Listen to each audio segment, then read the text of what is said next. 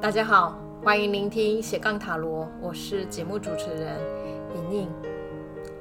哦，在今天的单元呢，我想要跟大家介绍，接下来我要开的一个新的课程，叫做塔罗生命叙事解牌课。哈、呃，这个课程呢，呃，一开始本来是要针对，就是说这一学期有上过我的社大的初阶课程的学员哈、因为哦、他们上完初阶课之后。呃，后续有些人可能想要再继续去呃练习，或者是想要去理解塔罗解牌这件事情是要怎么进行哈，所以呃为社大的学员们，我规划了哈一个。大概十二周左右的课程哈，呃，可是后来呃也有一些哦，就是知道说我有呃针对社大学员开课的哈一些过去的助学员呢，他有在询问哈有没有可能再开放哈，所以呃后来想一想，因为呃他原来的课程人数其实就已经额满了哈，那呃因为有些学员在询问，而且确实哈我已经很久没有呃对外。开放这个生命叙事的课程哈，所以呃，我在想说，接下来哈，我就针对哦，针对外部的学员哈，再开一期哈，这个塔罗生命叙事课哈。不过也有些人可能会很好奇哈，就是哦，到底什么叫塔罗生命叙事？那跟塔罗占卜到底有什么不同哈？哦，那如果上过我的一些初阶课程，或者是一直以来都有听我的 podcast 的学员，就会理解。好，当我在使用塔罗牌的时候，我所重视的是塔罗牌的图像，它如何以象征的方式跟我们的无意识，哈，就是心灵的层次有一些连接，然后它会成为让我们呃心灵成长的一个图像的媒介，哈。那如果是要把塔罗牌用为这样的一种用途的话，呃，连解牌的方式也要跳脱传统的占卜这样的概念，它必须要把塔罗牌视为是象征图像，然后进了进入到另外一个层次的一个解牌哈。所以呃，后来呢，我就把呃我所应用的塔罗牌的方法。不再用占卜来称呼它哈，因为呃用占卜称呼的时候，很容易掉进传统里面我们所思考的有关对未来预言这件事情哈。借由塔罗牌所形成的一些解牌的过程呢，其实它并不是要讲未来预言，而是要探究的是我们每一个人的心灵和内在。如何对我们现在外在所发生的事情的一些呃启发或者是一种灵感哈，所以呃我就呃把占卜这个名称哈就决定不使用好，那这样的话我需要有另外一个新的名称哈，那那后来我就。我就因为在硕士呃研究阶段，主要研究的是塔罗牌如何成为一种叙事的图像媒介哈。那所谓的叙事，呃，其实它也是可以说是一种学术的语言哈。可是简单来讲，它讲的就是哦如何讲故事哈。可是讲故事，它不是要把一个故事讲出来而已哈。所谓的讲故事背后，其实呃，如果从一些从理论的角度来看的话。它可以探究到我们每一个人如何形成我这样的概念，而我这样的一种呃身份，它如何可以借由叙事也可以重整哈，或者是某一个对我认识这件事情如何借由叙事完成哈，所以呃在呃很多的领域哈叙事。其实是现在被广泛的使用，尤其是一些人文学科哈。那在心理学里面，大家可能也有听过叙事治疗哈，也是借由说故事这件事情呢，去探究一个人如何去呃建构我们自己的哈身份认同哈。呃，因为我个人在硕士研究的过程，其实就是借由叙事学到呃诠释这些塔罗图像哈，去探究了呃在当我们借由这些图像讲故事。的过程其实是它不是在讲一种哦未来会发生什么事这件事情，其实它是在讲一个跟我有关的故事，而这个故事像镜子一样，可以变成让我们认识自己，甚至可以重新去看待我身边所发生的事情哦，它到底让我们要学习什么，或者是可以给我第二个观点的一种图像的视野哈。因为这样的原因哈，我就决定开始使用塔罗生命叙事这样的名称，或者是塔罗叙事也可以哈。后来呢，我把生命这两个字加进去，主要的原因其实我们都在讲的是自己的生命故事哈，所以我现在就用的是塔罗生命叙事这样的一个名称哈。塔罗牌的应用的方法哦，它还是避不开所谓的呃随意抽牌这件事情哈，也就是我们洗完牌之后，哦，借由随意抽牌，让这些牌组合成一个故事，这样的方法跟占卜的方法其实是一样的哈，所以哦，在呃随意抽牌这件事情上，可能看不出来哈，到底塔罗叙事跟。呃，塔罗占卜之间的差异性哈，那我在想，它的最大的差异会出现在我们如何解牌这件事情上哈。那很多的一些塔罗教学的书哈，它也会教你说，塔罗占卜呢哈，尽量不要问封闭性的问题哈，要用开放性的问题来询问。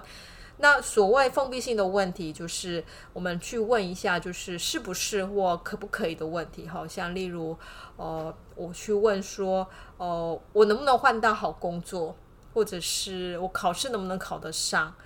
呃，我能不能找到好对象，好像这样的问题呢，听了之后。哦，似乎他的答案就要给予可以或不可以，或好或不好哈。那这个叫做封闭性的问题，就是已已经有限的引导出了那个答案，他要怎么样回答他哈。那开放性的问题就是它是没有任何设限的哈，需要呃有一个问题抛出来之后，我们借由抽出来的牌试着去回答它哈。例如，我们把刚才问的。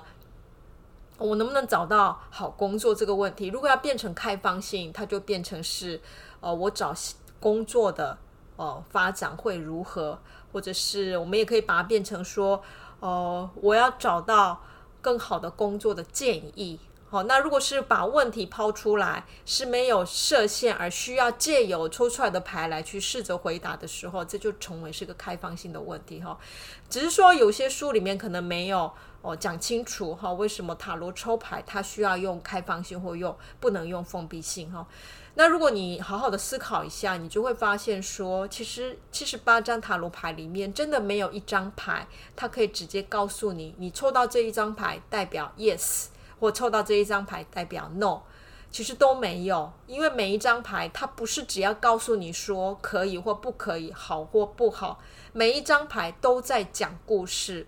而这个故事到底代表好或不好，其实要把它放在发生这件事情的当下的脉络里面，还有前后因果，我们才能去判断发生这件事情，对发生这件事情的人来讲，我们可以如何评价它？哈，那大家也知道，就说中文里面我们有一个很。很典型的哈一句话叫做“塞翁失马，焉知祸福”哈。那这一句话里面就已经强调出了祸跟福这件事情，它并不是由事件来决定，而是在经历这个事件的人，哈，他现在要从站在哪一个观点看待这件事情，决定了这件事是祸还是福哈。因为这样的关系，塔罗牌每一张牌它都没有讲。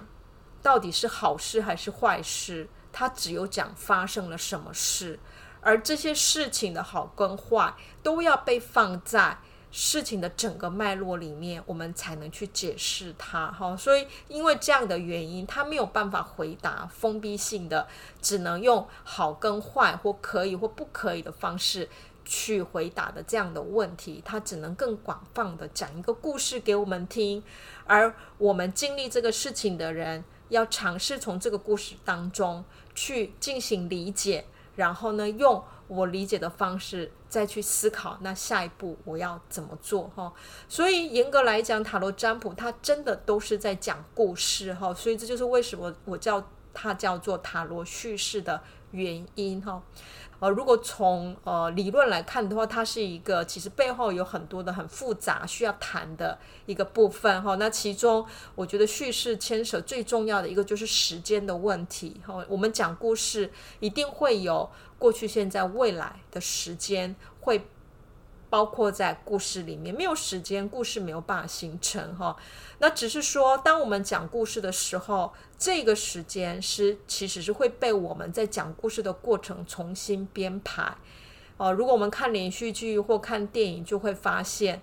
呃，在故事里面的时间，它不会依我们所认识的每分每秒经历的这个所谓的客观时间在运作。哦，有些事情它可能只发生了短短五分钟，可是我们讲故事的时候，有可能讲非常久，要把每一个细节都讲出来哦。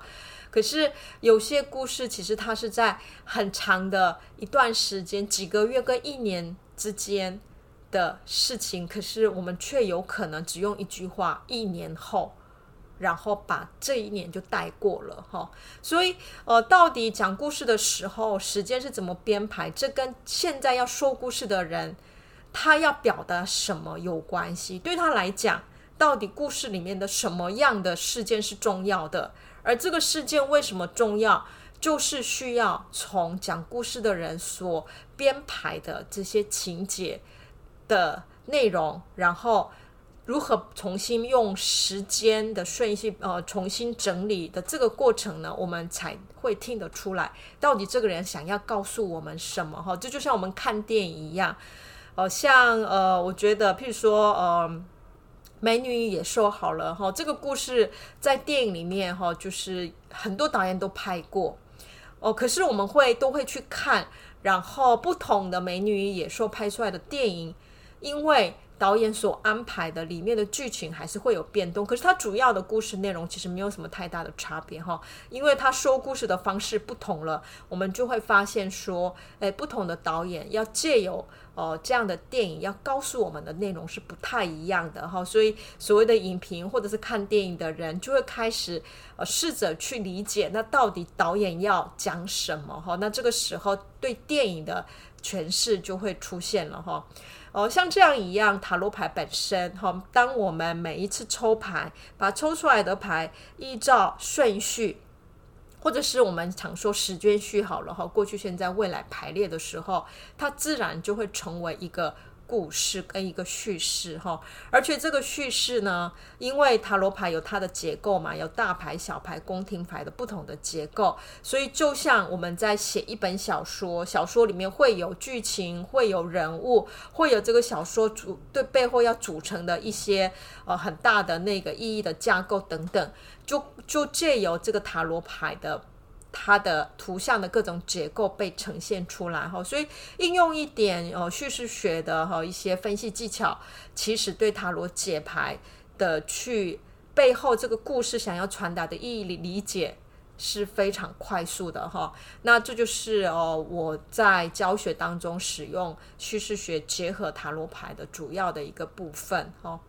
那在呃，我在教塔罗叙事这个课程的时候，重点呢，它就不会是在未来预言，而是要教大家怎么讲好一个故事。也就是当我们每次抽出来的牌组合出来之后，我要如何全部都是大牌的时候去讲一个故事，全部都是宫廷牌的时候要讲一个故事，或者是这些牌各自都出现一张的时候，我到底要讲什么样的故事？哈，也就是用叙述写的结构去做了一个比较清楚的分析，哈，让大家了解这些不同结构在抽牌的过程出现的时候，其实是它形成的故事的背后意涵到底是什么？哈，这就是呃我主要要开的塔罗叙事课程的方法，哈。可是这个方法，它也必须要应用在呃我们自己占卜这件事情上，我觉得才是最有帮助的。这就是为什么我要加上“生命”这两个字哈，也就是呃塔罗占卜，因为毕竟它不是谈预言的时候，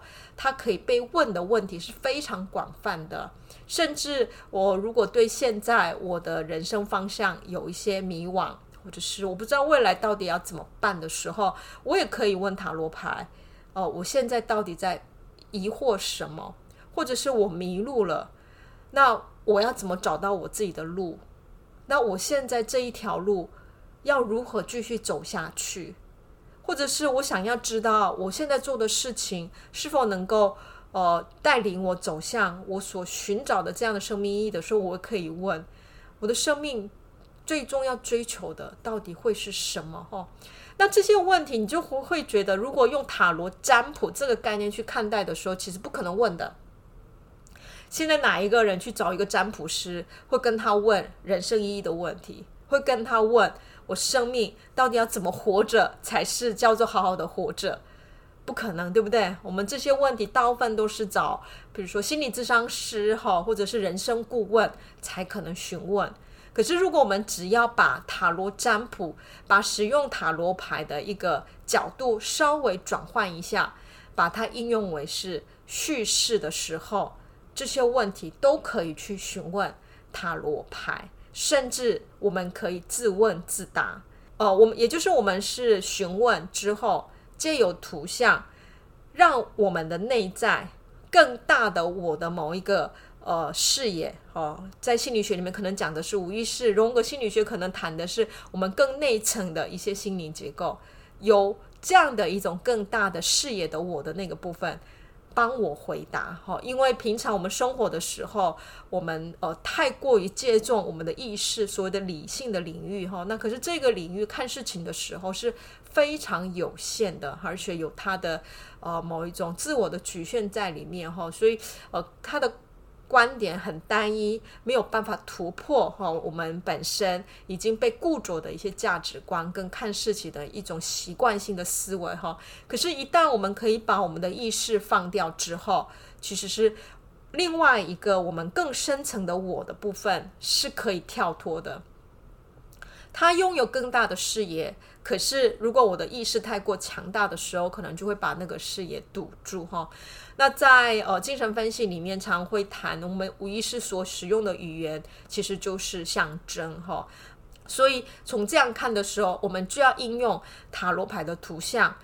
把它视为是象征来去解读它，然后让它每一次解牌，让它可以是我们更大的视野去相遇的时候。我觉得每一次解牌，它就不是占卜，而是讲的是我的生命故事，甚至是是我在发问，而我另外一个我的更大的视野在帮我回答。哈，这个就是我所讲的塔罗生命叙事。哈，所以在呃塔罗叙事课程呢，我主要就是要教大家呃这一种解牌方法。哈，当然这种解牌方法其实需要的是跟我一起从初阶课程。把塔罗图像解读为是象征，而不是排异的情形下才有可能哈，所以呃，我也很希望就是说呃，想要去上我的进阶课程的同学是已经有上过我的初阶课哈，不然的话呃，一般在外面教的塔罗课程，或者是你们自己看书学的自学的塔罗的一个解释，大部分其实都是注重牌意的理解。那所谓的牌意呢，它就是呃直接在图像的呃几个特定的内容里面带出一个相连接的关键词和关键意义，好，然后哦让学习塔罗牌的人可以快速的记忆这些关键词之后，每一次抽牌我就可以把关键词词带进去哈。那这样的解牌，它就最后只能走向占卜哈，因为。呃，当我把牌抽出来的时候，我眼前看到的不是图，而是在搜寻我对这一张图所背下来的那些关键词到底是什么，然后再把我记得的那个文字带入。这个时候，呃，这个图其实它就失去了象征这样的一个层次的意涵，它是已经是死掉的象征，它是被文字化的。哦，一个关键词哈，所以在这样的情形下的解牌，它最后都只被局限在我所知的文字意涵里面，还有就是我头脑记忆的这些内容，那它永远都还是停留在意识跟理性的这个层次。可是我讲的象征呢，是每一次在抽牌的时候，我们是看进那个图里面，是图里面的那些图像，要让它自己活过来，然后是可以去启动。哦，理性之外的另外一个层次的我的那个视野，让那个视野来跟这些图像之间发生一些反应，然后再把那个答案让它慢慢浮现，让意识可以去抓取，或者是我们可以用灵感的方式，忽然就悟到了或懂了哈，这个就是我讲的象征的应用哈。所以哦，从初阶开始，如果比较习惯哦，我在解读这些图像的时候，用象征方式解读的学员哈，如果要跟着上我的这个塔罗叙事课程的话，就比较能够哦去呃熟悉我的方法哈，然后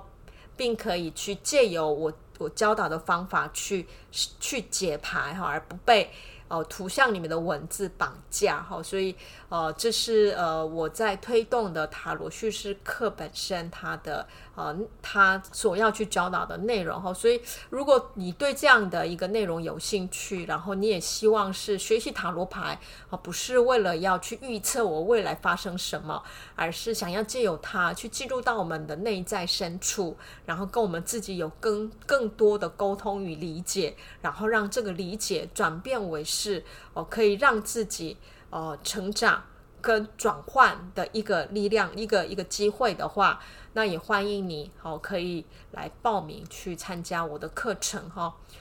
呃，那如果你没有学过我的入门课，哈，那也没有关系，哈，因为呃，我的塔罗的，就是呃一些简单的介绍，其实在 Podcast 里面都有，哈，所以哦、呃，你也可以把那些内容听一听，就会比较知道，呃，我在教塔罗的时候，我所重视的，呃，我所用的方法。跟理论到底是哪些方向？哈，只要有一些这种初阶的认知之后，再像上进阶课的时候，